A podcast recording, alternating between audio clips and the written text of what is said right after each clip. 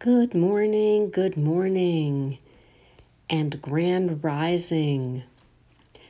This week's Switch Kitchen Thursday quote is as follows Your food plan is like a bank account. Good choices are good investments. Margaret Bayse, co founding director, The Breakthrough. Step into your greatness. Ha! Huh. So, everybody, I'm quoting myself because, quite honestly, I think that's a really good notion. And I have some reasons for thinking so. Um, starting with that I've been on my very own plan for about 36 years. When I became pregnant with my first daughter, who this year will be 35, that is when I started in earnest to really take a good hard look at food. A lot of new mothers have that sentiment and um, they do really well for a while when they're expecting their baby because they want to do their best. But then somehow they sort of fall backwards to um, old habits, we succumb to stress. It's human. So, what I've learned for all these years is that eating on what I call plan is absolutely the way to approach food.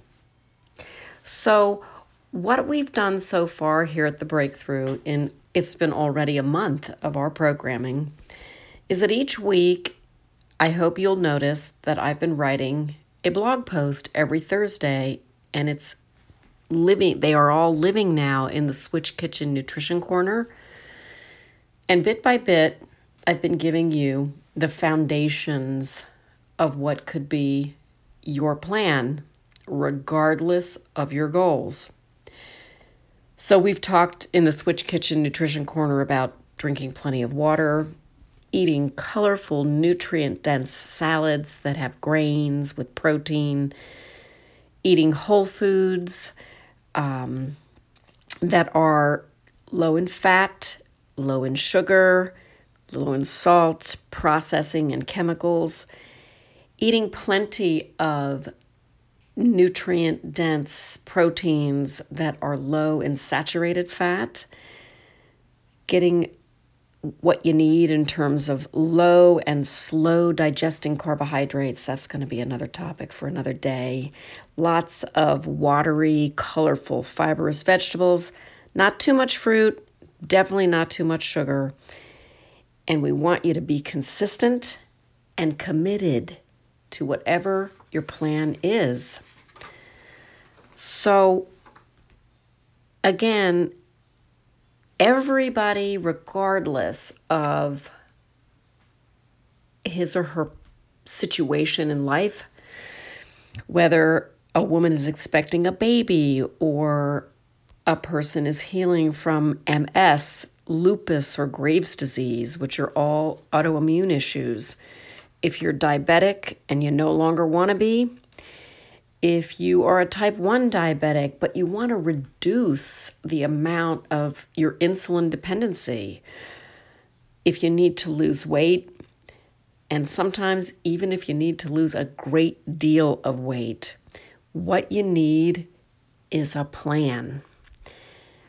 Um, all the parts of the plan are always going to be the same, just more or less of the items I named different portion sizes, different distribution of how much carbs, fat, and protein, you know, from your daily calories you're taking in.